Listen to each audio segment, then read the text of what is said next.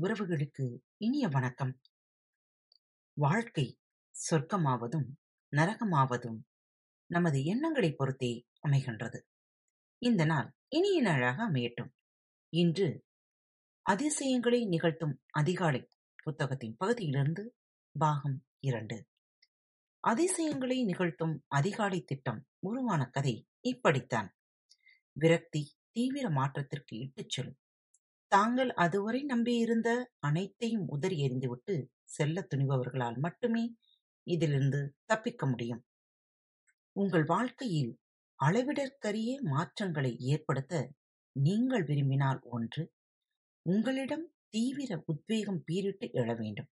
அல்லது மீள முடியாத விரக்தி உங்களிடம் குடிகொண்டிருக்க வேண்டும். என் வாழ்க்கையில் இருமுறை அதல பாதாளத்தை எட்டிப் பார்க்கும் அதிர்ஷ்டம் எனக்கு வாய்த்தது. அதை நான் அதிர்ஷ்டம் என்று அழைப்பது உங்களுக்கு ஆச்சரியம் ஊட்டலாம் அந்த சோதனையான காலகட்டத்தில் நான் கற்றுக்கொண்ட படிப்பினைகள்தான் நான் கனவு கண்டு வந்திருந்த வாழ்க்கையை நான் இன்று வாழ எனக்கு உதவின என்பதால்தான் அதை நான் அதிர்ஷ்டம் என்று கூறினேன். அதோடு நான் பிறருக்கு உதவவும் அது எனக்கு வாய்ப்பளித்துள்ளது.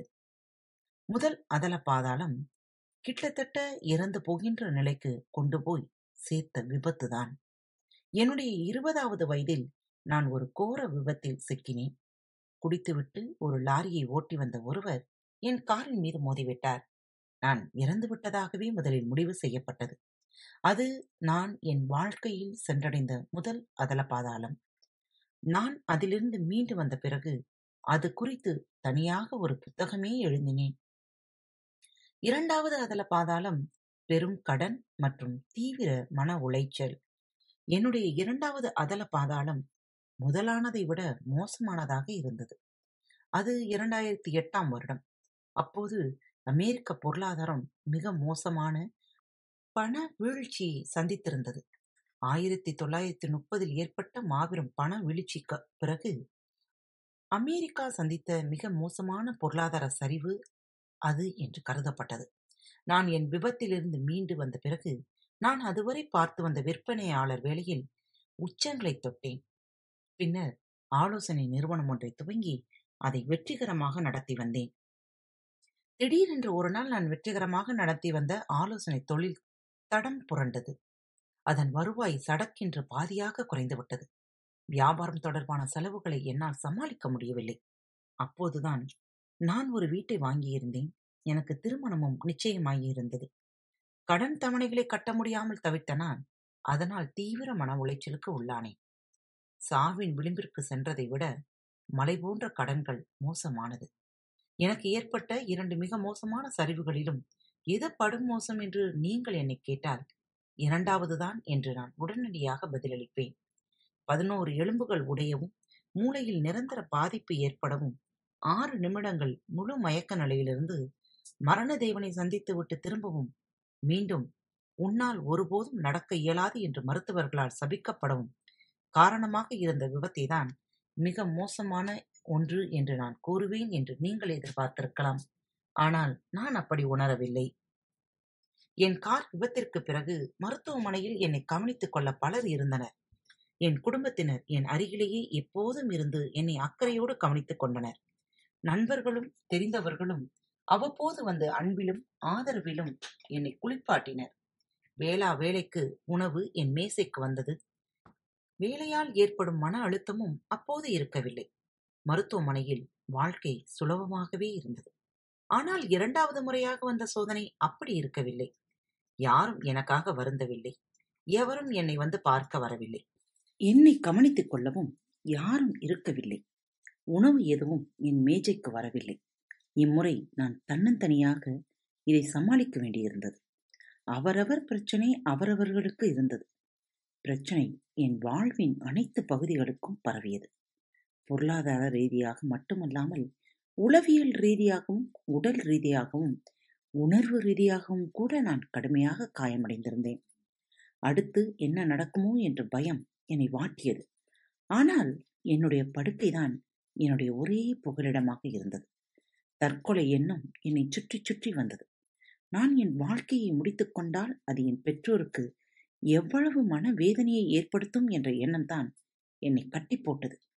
வாழ்க்கை எவ்வளவு மோசமாக போனாலும் எப்படியாவது ஒரு விடிவு காலம் வந்துவிடும் என்ற நம்பிக்கை என்னுள் ஆழமாக ஒளிந்திருந்தது. என்னுடைய பொருளாதார பிரச்சனையை நான் எப்படி தீர்க்கப் போகிறேன் என்பதை மட்டும் நான் அறிந்திருக்கவில்லை. என் வாழ்க்கையை புரட்டி போட்ட ஓர் அதிகாலை. பின் திடீரென்று ஒரு நாள் எல்லாம் மாறியது. அன்றும் நான் காலையில் கண் விழித்த போது மன உளைச்சலோடுதான் இருந்தேன். ஆனால் அன்று நான் ஒன்றை வித்தியாசமாக செய்தேன். ஒரு நண்பனின் அறிவுரையின்படி நான் ஓட்டப் பயிற்சியில் ஈடுபட்டேன். நான் உடற்பயிற்சிக்காக ஓடும் நபரல்ல ஆனால் என் நண்பன் ஜோன் பெர்காஃப் என்னிடம் எனக்கு மன உளைச்சல் ஏற்பட்டாலோ அல்லது பிரச்சனைகளால் நான் திக்குமுக்காடி போனாலோ நான் ஓட்டப் பயிற்சியில் ஈடுபடுகிறேன். என்னுடைய சிந்தனையில் அது ஒரு தெளிவை ஏற்படுத்துகிறது.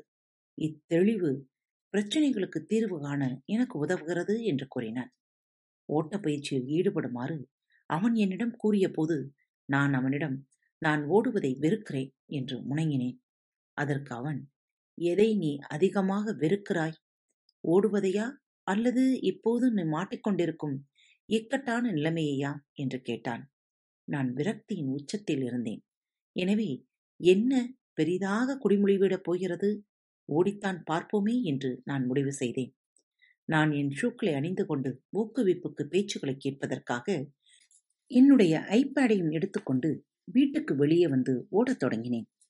அந்த ஓட்டம் என்னுடைய வாழ்க்கையே மாற்றும் என்பதை நான் அப்போது அறிந்திருக்கவில்லை. நான் ஓடிக்கொண்டிருந்த போது ஜிம்ரானின் ஊக்குவிப்பு பேச்சை கேட்டுக்கொண்டிருந்தேன் அதை நான் அதற்கு முன்பு கேட்டு இருக்கிறேன் ஆனால் அன்று ஏதோ ஒன்று என்னை தொட்டது. எல்லாவற்றுக்கும் ஒரு சரியான மனநிலை வேண்டும் போல. ஜிம்ரான் என் காதில் உங்களுடைய வெற்றியின் அளவு உங்களுடைய தனிப்பட்ட வளர்ச்சியின் அளவை விட ஒருபோதும் அதிகமாக இருக்காது. ஏனெனில் நீங்கள் எப்படிப்பட்ட ஒருவராக ஆகிறீர்களோ அதன் மூலம் எதை கவர்ந்து இழுக்கிறீர்களோ அதுதான் வெற்றி என்று கர்ச்சித்தார் நான் என் ஓட்டத்தை அப்படியே நிறுத்திவிட்டேன். இந்த ஒரு தத்துவம் என் ஒட்டுமொத்த வாழ்க்கையையே மாற்றவிருந்தது. வெற்றியும் தனிப்பட்ட வளர்ச்சியும் திடீரென்று எனக்கு பொறித்தட்டியது நான் விரும்பிய வெற்றியை கவர்ந்தெழுக்கவும் அதை தக்க வைத்துக் கொள்ளவும் தேவையான ஒரு மனிதனாக என்னை வளர்த்து கொள்ள நான் தவறியிருந்தேன் என்ற உண்மை பளியரென்று என் முகத்தில் அறைந்தது நான் அடைய விரும்பியிருந்த வெற்றியின் நிலையை பத்து என்று நிர்ணயித்துக் கொண்டால் ஒன்று என்பது குறைந்தபட்சம் பத்து என்பது அதிகபட்சம். என் தனிப்பட்ட வளர்ச்சியின் நிலை அப்போது இரண்டு அல்லது மூன்றை தாண்டி இருக்காது. இது நம் எல்லோருக்குமே பொருந்தும் என்று நான் நினைக்கிறேன். நாம் எல்லோருமே பொருளாதாரம் ஆரோக்கியம் உறவுகள் வேலை ஆன்மீகம் என்று நம் வாழ்க்கையின் ஒவ்வொரு பகுதியிலும் பத்தாம் நிலை வெற்றியை அடைய ஆசைப்படுகிறோம். ஆனால் அந்தந்த பகுதிக்கு தேவைப்படும் நம்முடைய தனிப்பட்ட வளர்ச்சியின் நிலை பத்தாக இல்லாவிட்டால் வாழ்க்கை ஒரு போராட்டமாகவே இருக்கும். நம்முடைய புற உலகம் எப்போதுமே நம்முடைய அக உலகின் பிரதிபலிப்பாகவே இருக்கும். நம்முடைய வெற்றி எப்போதுமே நம்முடைய தனிப்பட்ட வளர்ச்சிக்கு ஏற்ற அளவிலேயே இருக்கும். தனிப்பட்ட வளர்ச்சியின் நிலையை உயர்த்திக் கொள்ள நாம் தினமும் ஒரு குறிப்பிட்ட நேரத்தை அர்ப்பணித்துக் கொள்ளாவிட்டால் நாம் கனவு காணுகிற வெற்றி நமக்கு சாத்தியப்படாது. இது தலைக்கு ஏறியதும் நான் நேரடியாக வீட்டை நோக்கி ஓடி வந்தேன். என் வாழ்க்கையை மாற்றிக்கொள்ள நான் தயாராயிருந்தேன். காத்திருப்போம். அடுத்த தொகுப்பிற்காக. நம்முடைய முதல் சவால் எதுவாக இருக்கும் என்று எண்ணுகிறீர்கள்? நேரத்தை கண்டுபிடியுங்கள். ஆம்.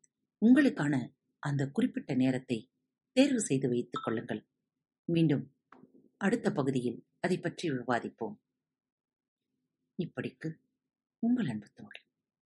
அன்பு நேயர்களில் பாரத் வலையொலி பக்கத்தை தேர்ந்தெடுத்து கேட்டுக்கொண்டிருக்கும் உங்கள் அனைவருக்கும் மனம் நிறைந்த வாழ்த்துக்கள். நன்றிகளும். பாரத் வலையொலி பக்கத்தின் நிகழ்ச்சிகள் உங்களுக்கு பிடித்திருந்தால் மறவாமல் லைக் ஷேர் மற்றும் சப்ஸ்கிரைப் செய்யுங்கள். நிகழ்ச்சிக்கான மதிப்பெண்களை ஸ்டார் வடிவத்தில் மறவாமல் கொடுங்கள். நிகழ்ச்சி பற்றிய கருத்துக்கள் இருப்பின் கீழே குறிப்பிடப்பட்டுள்ள இமெயில் முகவரிக்கு அல்லது உங்களது மெசேஜ் பாக்ஸில் ரெக்கார்ட் செய்தோ தாராளமாக அனுப்புங்கள். உங்களது கருத்துக்கள் தான் இந்த நிகழ்ச்சி மேலும் மேலும் வளர உதவி செய்கிறது. மறவாமல் எழுதி அனுப்புங்கள். இப்படிக்கு உங்கள் அன்பு தோழி.